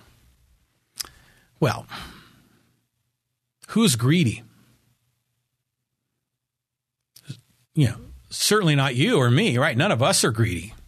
It's always the other guy that's greedy, right? We all pursue our happiness. We all pursue our interests. Is that greedy? Yeah, I think it is. Um, so if people, the people that owned property on Poway Road, that was their land. And they wanted to sell it. Is that greed? Or is it just simply that they have an asset and they want to sell it so they can pursue their happiness? I don't condemn them for that. I don't. Um, but yeah, I mean, there's money to be made, of course. Uh, you know, those homes on Poway Road, or the townhomes I just read, were going to be now selling in the 700,000s. The models are going to be opening up for the Poway Commons. That's going to be something. That's a hell of a lot of money for a two story townhome. But in the whole scheme of real estate in San Diego County, particularly here in Poway, it's hard to say this, but it's almost not that much. Just price, because Poway is such a desirable place to live. It's a good place to have a family, to raise children. It got good schools. Um, now Poway's changing, and it's some people don't like the change. Right now, if you go out my front door, I can hear up on the side of the hill here, they're building a new house. Um, they built three houses up the street from me, like about a year, year and a half ago. Maybe it was more like two years ago.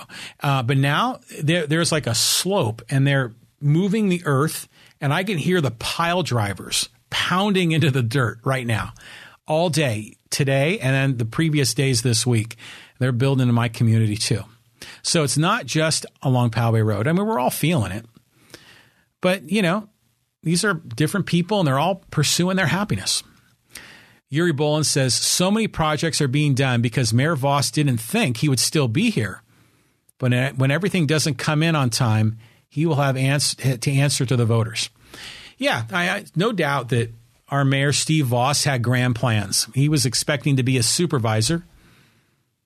Boy, did he come close. What was it, like one tenth of 1% that he lost? Unbelievable. That was a really close election.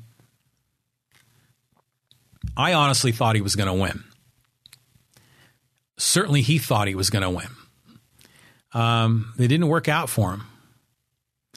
But you know what? Um, even if he was elected, Yuri, he would have been a supervisor that would have included many parts of East County, including Poway. So he would still have been, you know, accountable to voters, but just at kind of at a higher level. Um, yeah, but yeah, so much is being built right now. But like I said, I, I, I remember when I moved here again. I think it was '96 when we moved here. I kind of thought it was 94. No, but I think it is 96.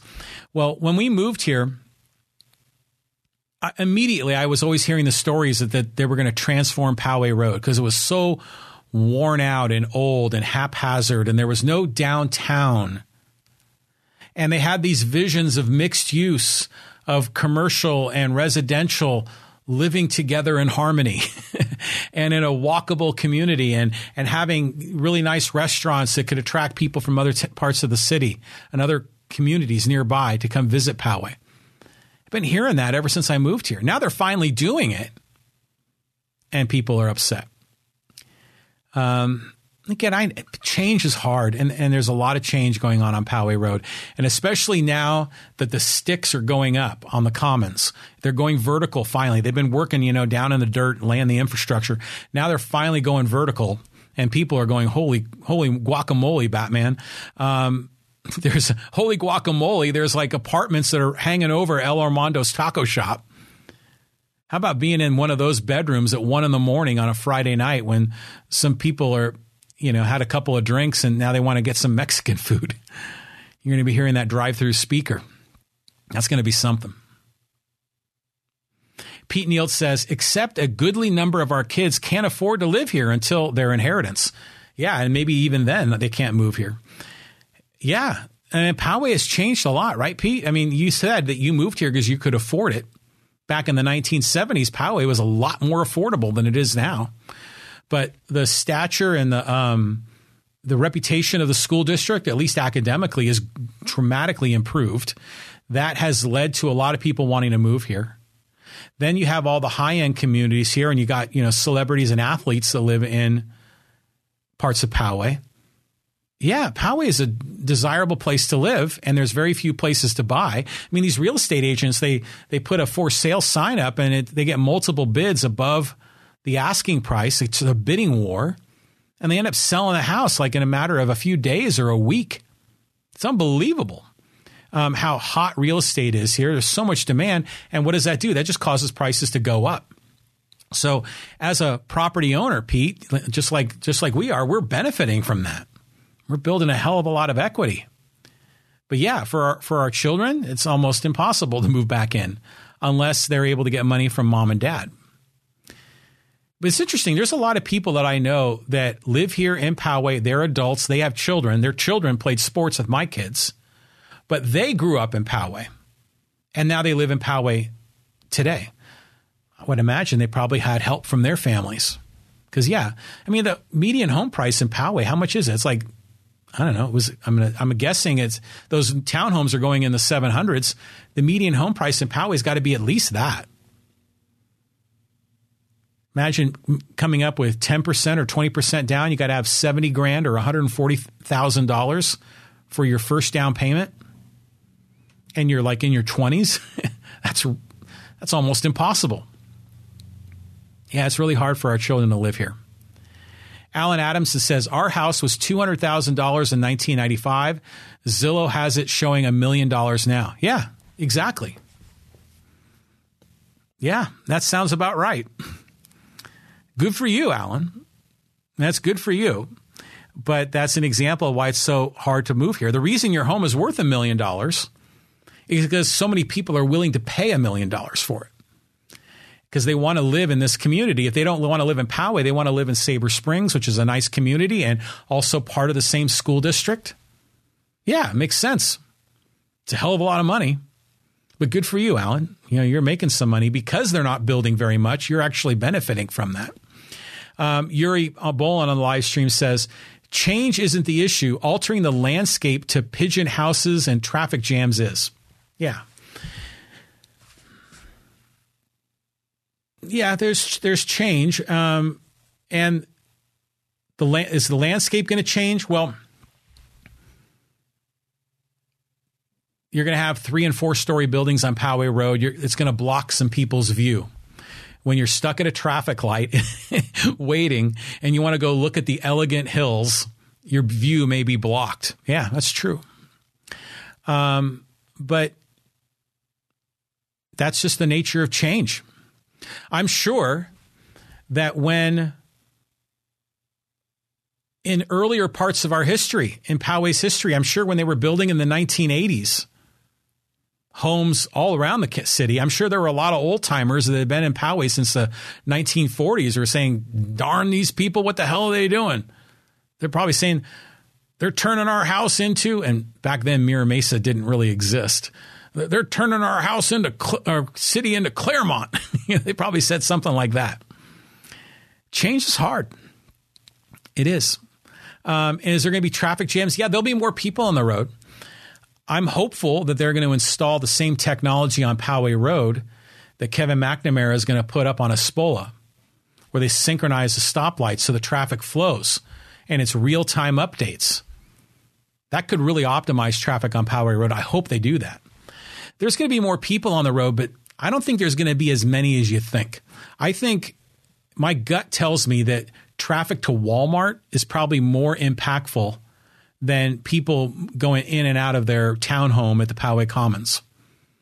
Because most people aren't all on the road at the same time. I mean, it's going to have an impact, but it's not going to be as much as you think. I mean, go to any neighborhood in Poway and park your car and watch the people coming in and out. It's not as many as you think. But it's going to definitely have an impact on traffic, no doubt about it.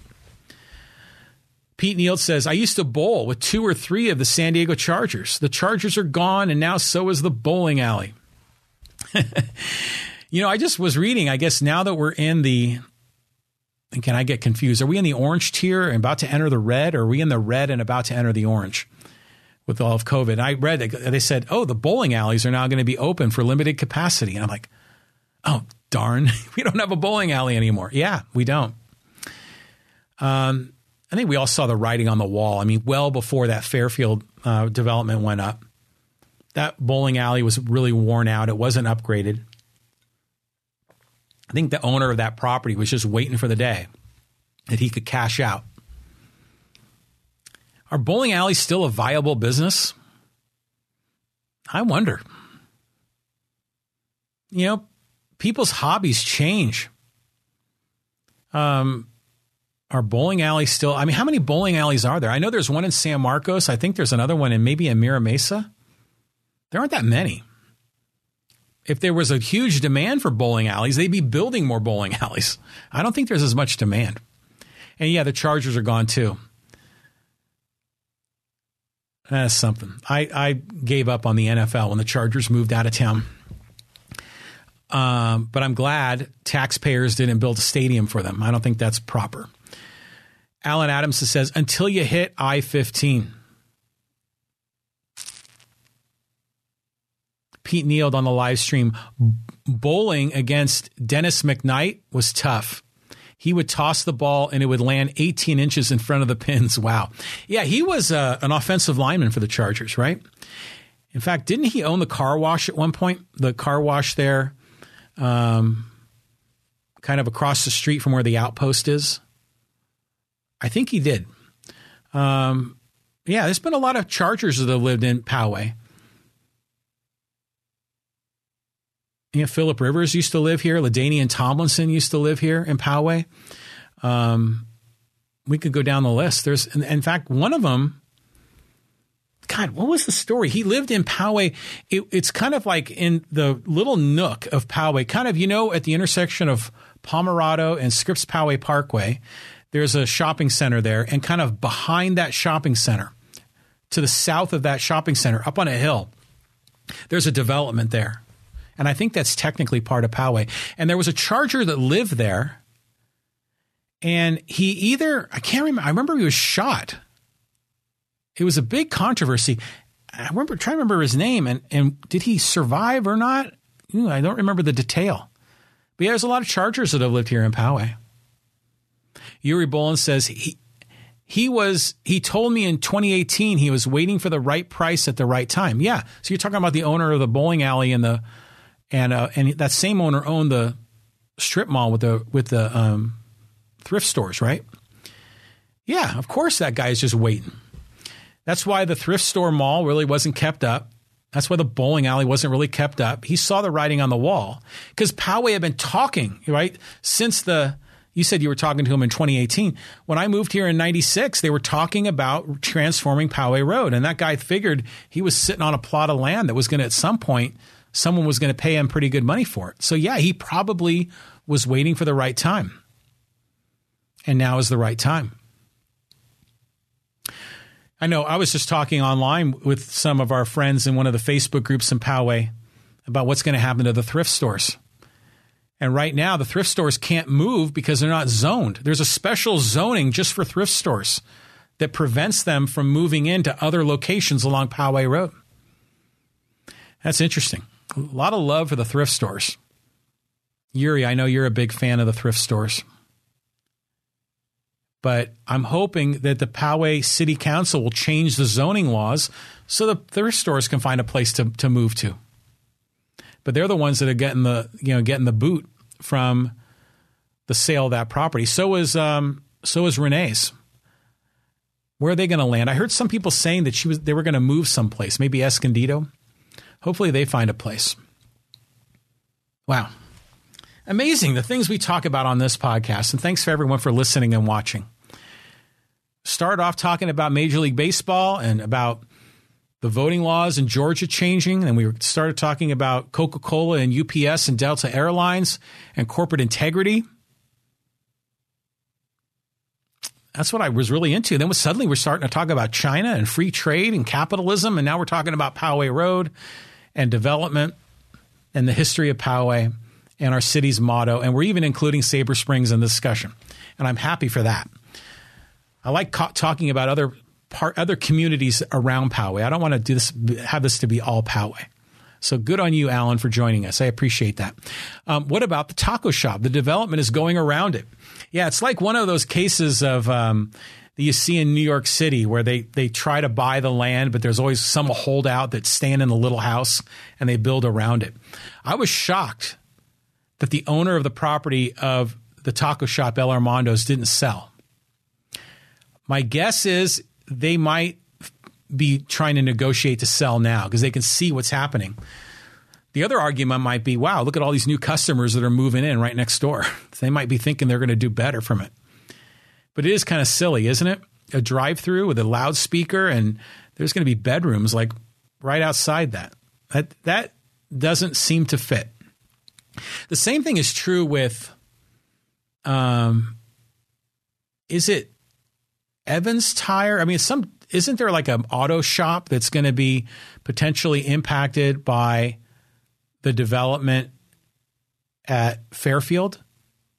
I remember there was another case. There's another kind of piece of property that people didn't want to sell it, and it's going to exist there. I think at some point, some of those people are just going to hit the eject button. But it is kind of funny seeing that development go up around that taco shop. It's kind of absurd.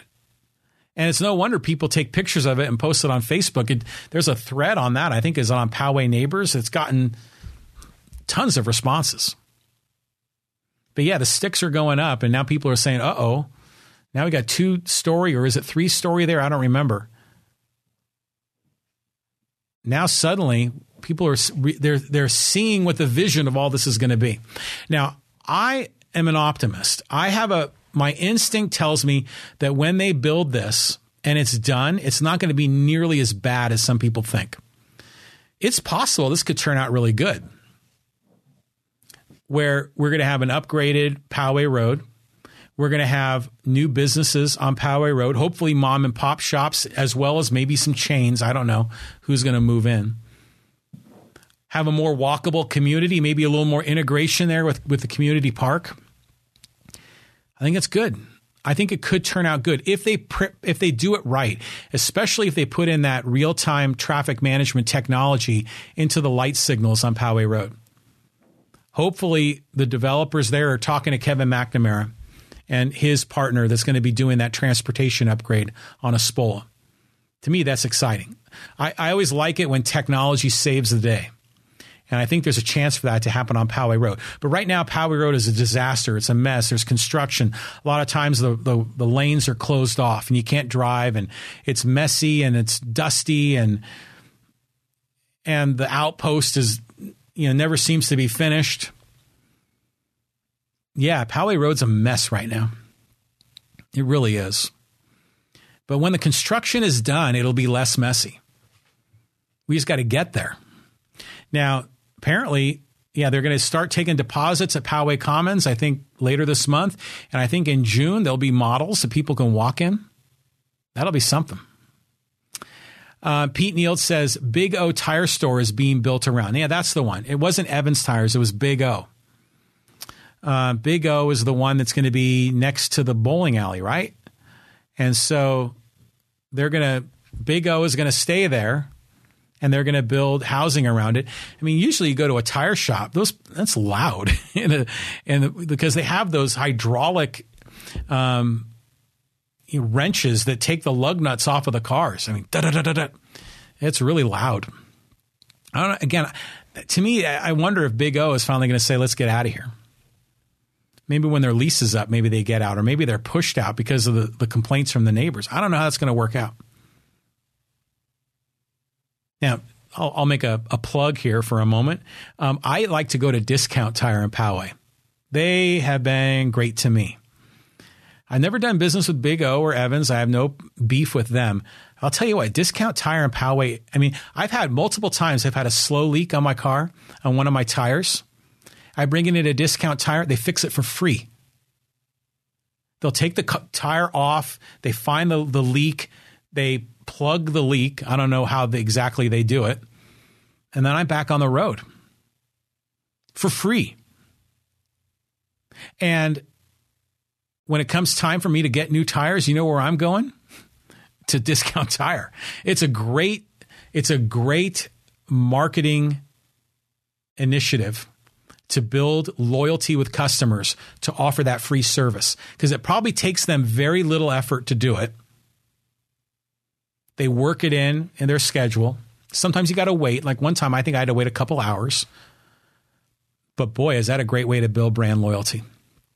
Um, and Pete Neal says, Yay, discount. Um, Alan Adams says, Discount is the best. Yeah, they're great. They do a really good job. They also, uh, they're a national brand, right? It feels like a local Poway thing, but I remember they they they sponsor. Uh, Pete, forgive me for saying this. They sponsor one of the NASCAR cars, right? One of them is a discount tire car. Um, and Pete, you and I, you shared those stories with me about discount tire in St. Louis taking care of you, or was it Kansas City? It was one of those two. I think it was St. Louis that you told me that story. And yeah, they're terrific. Yeah, they're they're that way across the country. Yuri Bolin on the live stream. In regards to the outpost, Alaska had the bridge to nowhere, and Poway has the underground parking for no one. yeah. The bridge to nowhere. That's a piece of infrastructure that is something. Are they going to finish the outpost? I mean, they've got to finish it, right? They can't give up. But you know, I remember Pete and I, we sat down. I think it was the very first podcast, Pete, that you sat down with me. We're on episode number 222 today, the Karen Valentine, room 22, room 222. But I think it was episode three. You were my first guest. And I think you t- talked about the outposts and you said they don't know where the water table is and they're going to dig and they're going to find water. I guarantee it. And boy, were you right. You were absolutely right. And so, yeah, Yuri, it's the underground parking for no one. I, I think at some point they're going to fix it, but it's going to probably cost them a hell of a lot of money. I don't know how they're going to solve it. I don't know. Um, Alan Adamson says two weeks ago they replaced a pothole, um, a pothole destroyed tire for twenty five dollars. Good for you. So you ran through a pothole. Uh, that always sucks. Now, question Where was the pothole? My bet is it wasn't in Poway. My bet is is that it was somewhere in San Diego. I sometimes will see potholes when I'm on Ted Williams Parkway when I'm driving into town. Um, but yeah, good for good for you, Alan, and good for Discount Tire. I mean, you had a you know unfortunate incident, damage the tire. Sometimes hitting a pothole, man, that can damage your suspension, your alignment. It might put, you know, it might damage your rim. I mean, that could be serious. Yeah, Pete Neal says Kansas City. Okay, oh, excuse me, it was Kansas City, not St. Louis. So Kansas City on the western end of Missouri. You, I remember you told me that story. That was a great story. Alan says on Poway Road between I 15 and Sabre Springs Parkway. So, yeah, it was in San Diego. The pothole was in San Diego. You know, say what you will about, you know, about Poway and the concrete jungle that's being created, because uh, I know Yuri is a is a is a diligent critic of our city council, and good on you for being having integrity. That's what this podcast is about. It's about integrity. But Poway has good roads. I mean, the, as politicians, they're smart. They keep the roads generally pretty good. Um, and when you leave Poway, you notice it pretty quickly. Um, and yeah, there's rarely p- potholes I've ever experienced in Poway. When I usually do, they're somewhere else, and it's usually in San Diego. Yuri says Poway Irrigation was the last tenant. That should have been a clue.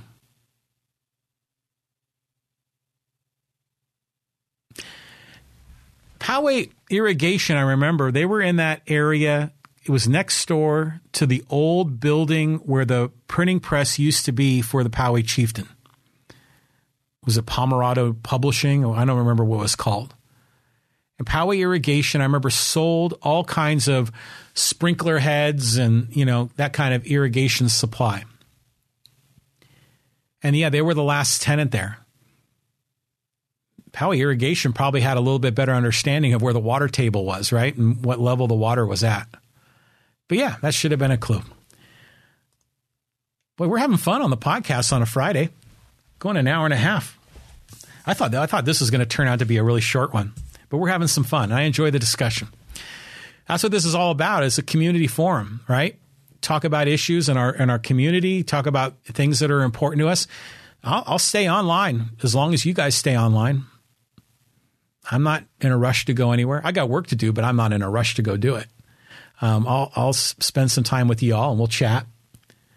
I appreciate that. But yeah, a lot going on in our in our in our city and the country that is not really much of a country, is it? Not really. I mean, there's parts of Poway that are country.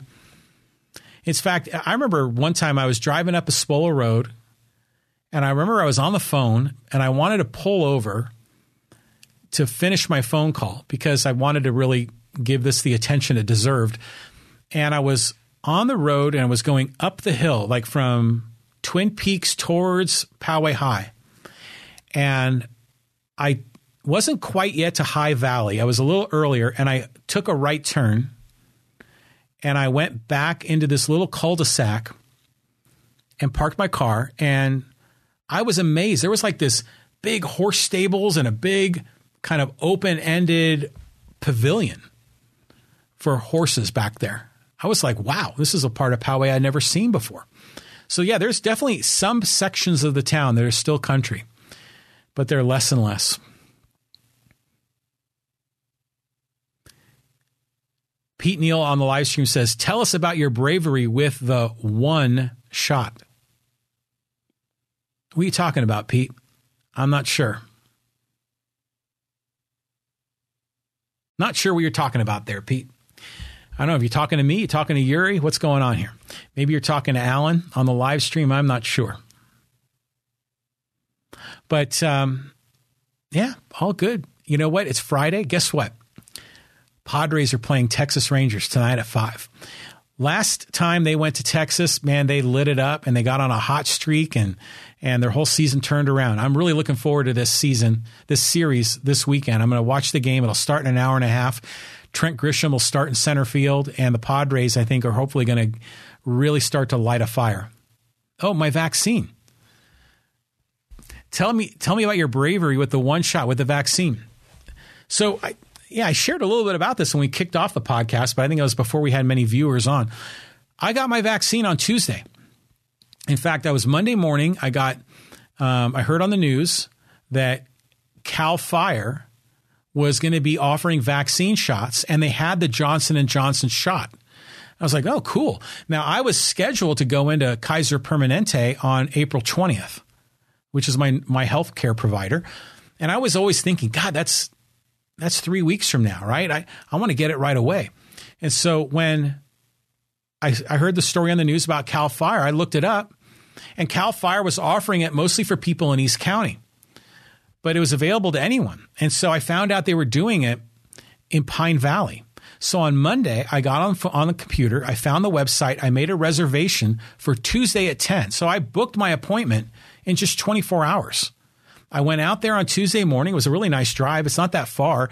I only had to go about, I don't know, 15 or so miles east of Alpine, east of Viejas. And I got to Pine Valley that's a nice little town there. I remember I've been there before. There's like a little old fashioned hamburger shop there. Um, and it's just right down the road. Cal Fire has a, um, you know, has their own firehouse there.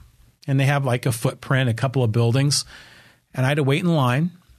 Um, and they checked my ID and they did a uh, temperature check, verified my appointment, and I continued on my line talked to some people. They gave me the vaccination card and they kind of signed most of it.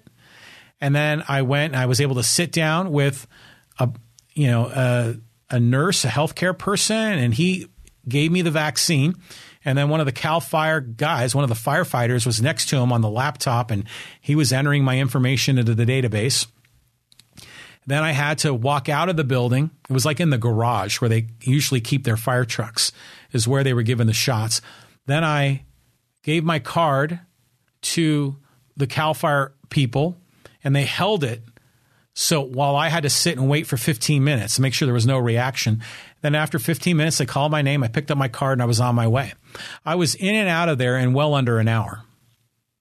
And I was fine. Uh, all day Tuesday, I felt really good. And then around nine o'clock at night, I started getting really restless. I was extra tired and I went to bed.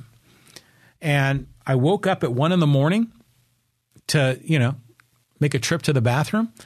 And I'll tell you what, I, I felt like I was drunk. I, I was like I was disoriented. I, I, the room was like moving.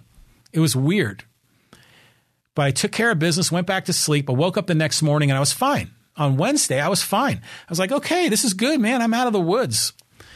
And I was getting ready for the podcast, and I did the podcast Wednesday at two because I always do it Monday, Wednesday, Friday at two o'clock. And I'm actually here, like plugging in my computer, getting organized. It's like 1.30, 1.45. And all of a sudden, I'm like kind of feeling lightheaded. Uh, I was feeling kind of woozy, but I kind of got my act together and I powered through the podcast Wednesday at two. And then afterwards, I was just done for the day. Um, and so I just chilled out and, um, you know, I was achy. I was lightheaded. I had a headache. Um, and I just stopped um, stop for the day. And then I went to sleep. Was it Wednesday night? That Thursday, all day yesterday, I was achy and sore. I was um, tired. But you know what? It, that's that's a good thing.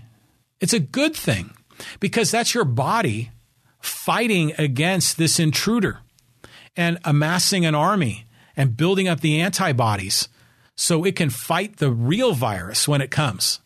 And so today is Friday. I feel completely normal.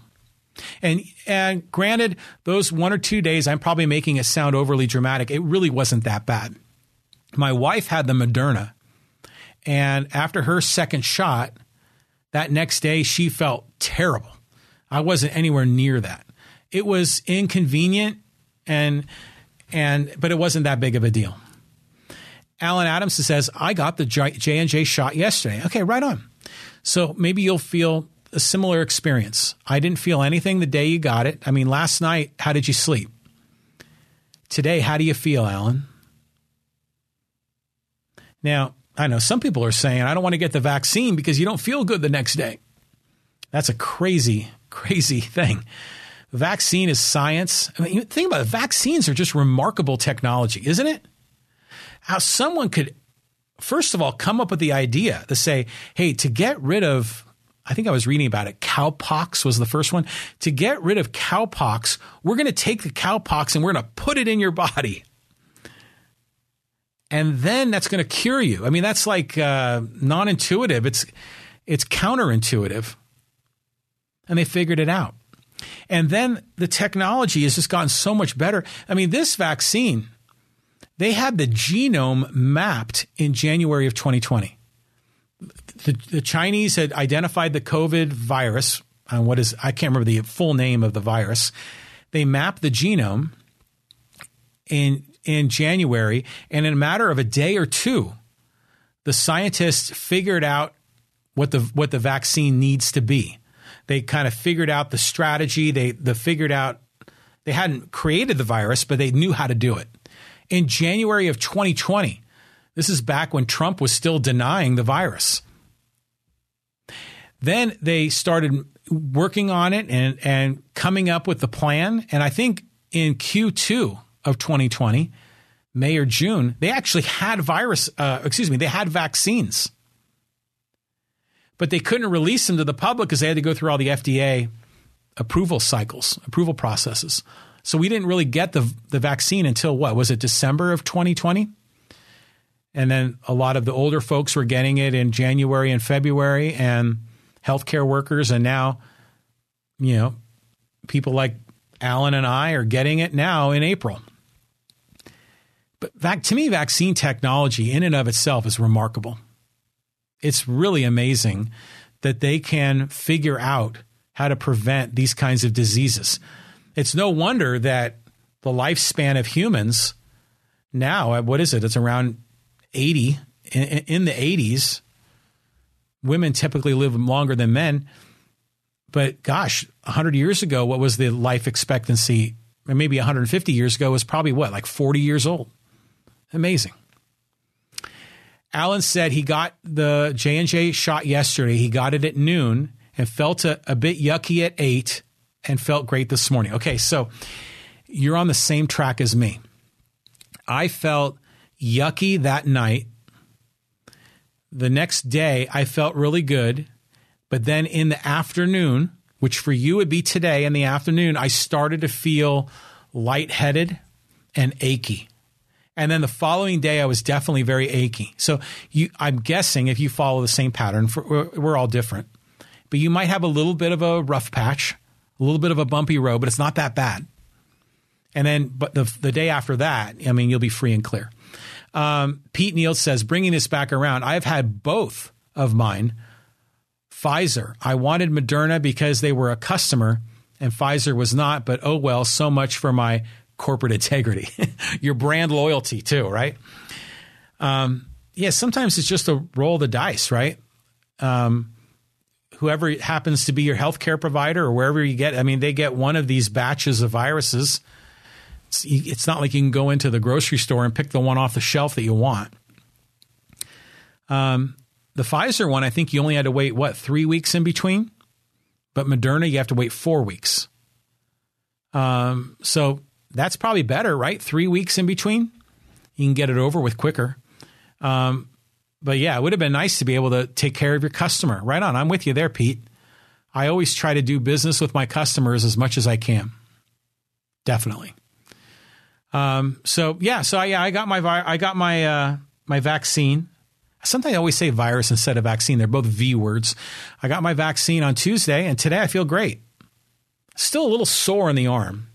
I remember I was leaning against the wall. I could feel it. But um, yeah, I feel great. I encourage everyone to go get a vaccine, man. Especially now, they're just making them so much more widely available. There's probably going to be very few holdouts, and they're going to be the ones that sort of are anti vaxxers. Um, if you're not an anti vaxxer, there's really no reason not to get the vaccine. And frankly, if you are an anti vaxxer, you should get the vaccine because it's it's gonna it's gonna make your life better. It'll make you healthier and less susceptible. And you know, now all these variants are coming up. Hopefully the, the vaccines are going to cover those variants. I think they don't really know yet. I think we're going to find out. Pat Johnson on the live stream joining us. I have had both shots of Pfizer. A little tired after the second shot. That's it. Yeah.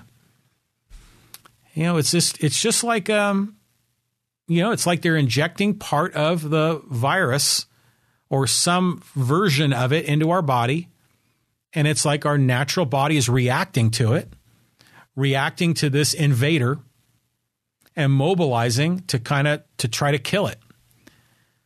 Just like we feel crappy when we have the flu, right? But it's all this is to a much lower degree. So this vaccine is very safe. I mean, based on everything I've read and certainly everything I've experienced. So hopefully there's there aren't too many holdouts. You know, some people might have a medical reason to hold out. Maybe they get virus, in, uh, they get vaccine injuries, they have immune compromised situation. There's going to be some of those, but hopefully those are just the exception. Okay.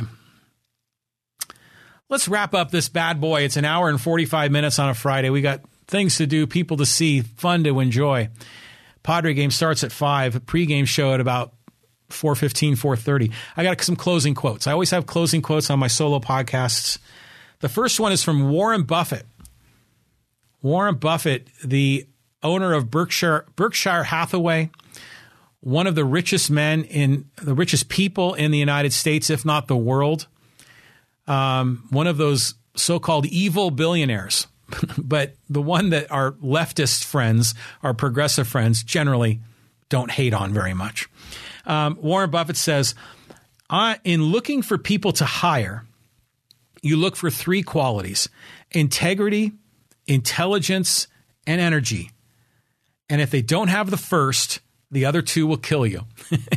so if they don't have integrity, then their intelligence and their energy will kill you. So, integrity. a tremendously desirable trait in employees, especially in leaders. In leaders that demonstrate integrity for their corporation and stand up for their values and stand up for their principles. And here's another one from Stephen Covey, another one of our, he was a very famous business author. And I mean, I should know Stephen Covey's biography. Was he the guy that did the, one of the, the organizers? I can't remember. But Stephen Covey, I mean, he's had a ton of business books. Moral authority comes from following universal and timeless principles like honesty, integrity, and treating people with respect. Yeah. So that's the beauty of integrity is that, and why it's so admired is because you're true. You're being true to your values, true to your principles. You're not fake. People hate fakers. That's why people kind of bag on the virtue signalers, right? The virtue signalers are trying to show integrity, but they're just, it's show. It's not for real. But the test of integrity is when there is strong opposition, big headwinds, against you, people trying to drag you down. But if you still stand by the principle, boy, does that give me such great respect. That's why I respect Bernie Sanders, but I disagree with so many of his policies. That dude has not changed for 40 or 50 years. He is true. He is true to himself and he is true to his people that he represents. I, I give that guy huge credibility even though I disagree with them. But when you find someone that has integrity, boy, are they good people to have as a member of your team, as an employee, as a leader in a business, as a friend, and as a family member. I try to have integrity, but I'll tell you what, I fail all the time. I fail to live up to my own values. And sometimes it's all internal. It's not external, not like what I tell the world who I am and I fail to live up to that. And I've done that. I've failed at that level. But a lot of times I fail with my own integrity with myself. I say that I want to live a better life. I want to take care of my body. I, you know, but then I put on weight. You know, I, I will fail to live up to the principles that I claim to believe in, and I will fail myself. And that can be very difficult. It's very hard. Integrity is a very, very difficult thing to fulfill. Because that's the whole point is that it's hard to fulfill when it gets really, when the going gets rough. Or how's I say? When the going gets rough, the, when the going gets tough, the tough get going. You know, it's, it's hard to have integrity. Because it's so easy to take the easy way out. It's so easy to make an excuse or blame someone else. It's so easy to kind of back off of your principles. But when people demonstrate integrity, you're like, man, right on. Even if they don't, even if they are supporting a value or a principle you disagree with. That's again why I, I, I, like it when these Hollywood guys are getting their Oscar and they're up there on the stage and they're holding their Oscar and they're talking about, I don't know, name your political issue. And a lot of times I agree with them, and other times I disagree with them, but I'm like, good for you. And good for you, LeBron James, for speaking out on these issues. Good for you, Charles Barkley. We did a podcast about Charles Barkley on, when was that? Monday.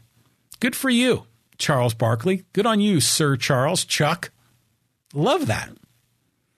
Um, I love seeing that in people that I know and respect. Pat Johnson, let me tell you a story, Pat. Pat, you demonstrated integrity for me. When Pat was the president of Poway National Little League, and I was on the board, and then, uh, and Pat, you did a great job as president of the Little League.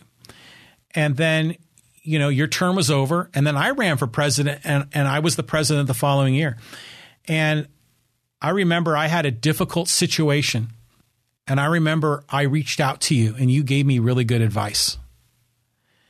You and you urged me to stand up for doing what was right. And I did. I followed your advice. But your integrity inspired me to have integrity. And that made a big difference. I thank you for that, Pat. That's a big deal. I will always remember that. A couple more, com- well, actually, a lot of comments have been streaming in here. Yuri Bolin, another great show, my friend. Thank you, Yuri. And, and you're my friend too, Yuri. Thank you for always being here on the podcast. I appreciate it. Again, when, when you're running for office in 2022, man, you're going to come in here, we're going to sit down, we'll all be vaccinated. I mean, we're real close to having guests back in the podcast. And boy, we'll have better conversations. We have more people here present. Um, Pat Johnson says five effective traits of a great leader and the one minute manager. Yeah, the one minute manager. That's the one I remember from him. He's done a bunch of other books. Stephen Covey. Alan Adams says, not really true. His immigration stance has totally changed. Bernie? Bernie has generally been very anti trade and anti immigrant. I mean, that's the way he's usually always been because he's always trying to protect the American worker from competition, from competition of companies overseas importing their products. Now, Bernie and Trump, frankly, have very similar trade policies. They both want high tariffs on Asia, on China. But Bernie always had been very anti immigration, or not maybe anti, but wasn't really big on immigration. He didn't want to encourage it. But yeah, maybe he shifted a little bit on that. Maybe he's a little more open to it because of the political dynamic. But still, compared to most politicians, Bernie is extremely what's the right word? Integral? That's not the right word, but he demonstrates integrity at a far higher degree than most politicians. Even though I disagree with 85% of what he talks about. Um, but no politician is perfect. They're all flawed. Again, that's the one rule to remember. I was a victim of this. Never fall in love with a politician because they always will disappoint you. And it's true. Um, never fall in love with them. Pat Johnson says seven, not five, lol. Okay, the seven effective traits of a great leader. Um, Alan Adams says he used to be a border hawk and now he's for open borders. Well, my guess is he's not for open borders. I mean, open borders is just no border. Anyone can come and go. I don't think he's for that. But he might be for allowing more immigrants because that's more politically fashionable for liberals these days. Um, yeah. Uh, but yeah, he, you're right. He was traditionally a border hawk because he was always trying to protect American workers from competition, often to the detriment of America. I think immigration is an extremely important thing. I'm a, I'm a, frankly, philosophically, I'm for open borders. I think people should be able to move. We have inalienable rights of life, liberty, and the pursuit of happiness. We should be able to travel. Companies should be able to hire who they want. I should be able to travel between San Diego and Tijuana the same way I travel from Poway to Ramona. I believe that. Now, politically, I know that's not feasible. That's unrealistic politically. I get it. Um, so politically, I'm always for the point of make legal immigration, legal immigration, make it easier, faster, cheaper. If we did that, there'd be less illegals. We'd have more people that were documented and part of the system paying taxes, not in the underground, in the shadows. I mean, America welcomed immigrants from the time of the Civil War to World War One. Uh, immigrants from all over the world flocked to America, and we're better off for it. We're so much better off for it. So I, am I'm a big believer in immigration. I think it's great. Uh, Pete Neal says, nice chat uh, today, John. Thank you. Um, now I will go on what kind of a day Chauvin and Gaetz had today. I, I hope they find Chauvin guilty. God, if they don't, it's going to be hell will break loose. But regardless of that, he rightfully murdered George Floyd. So Derek Chauvin needs to be found guilty, and uh, hopefully the process will continue. And yeah, Gaetz, oh my God, what a circus that's turning out to be. Um, Alan Adams says, says, I used to be on the Carmel Mountain Ranch Little League board. Good on you. Um, I remember, what was her name? Esther. I can't remember her last name. She was president of Carmel Mountain Ranch Little League. She's a really, really good person. Uh, Pat Johnson says, Thanks, John. Yeah, we're talking about the integrity and that lesson that I learned from you. Thank you. And Alan Adams says, yes. Um, I guess we're talking, that's a, probably a follow up on our Bernie discussion. Okay, I'm going to wrap this bad boy up. Thank you, everybody, for listening and for watching. This is the John Riley Project. It's episode number 222. I'll be back at you Monday at 2 o'clock. And have a great weekend, friends. Bye bye.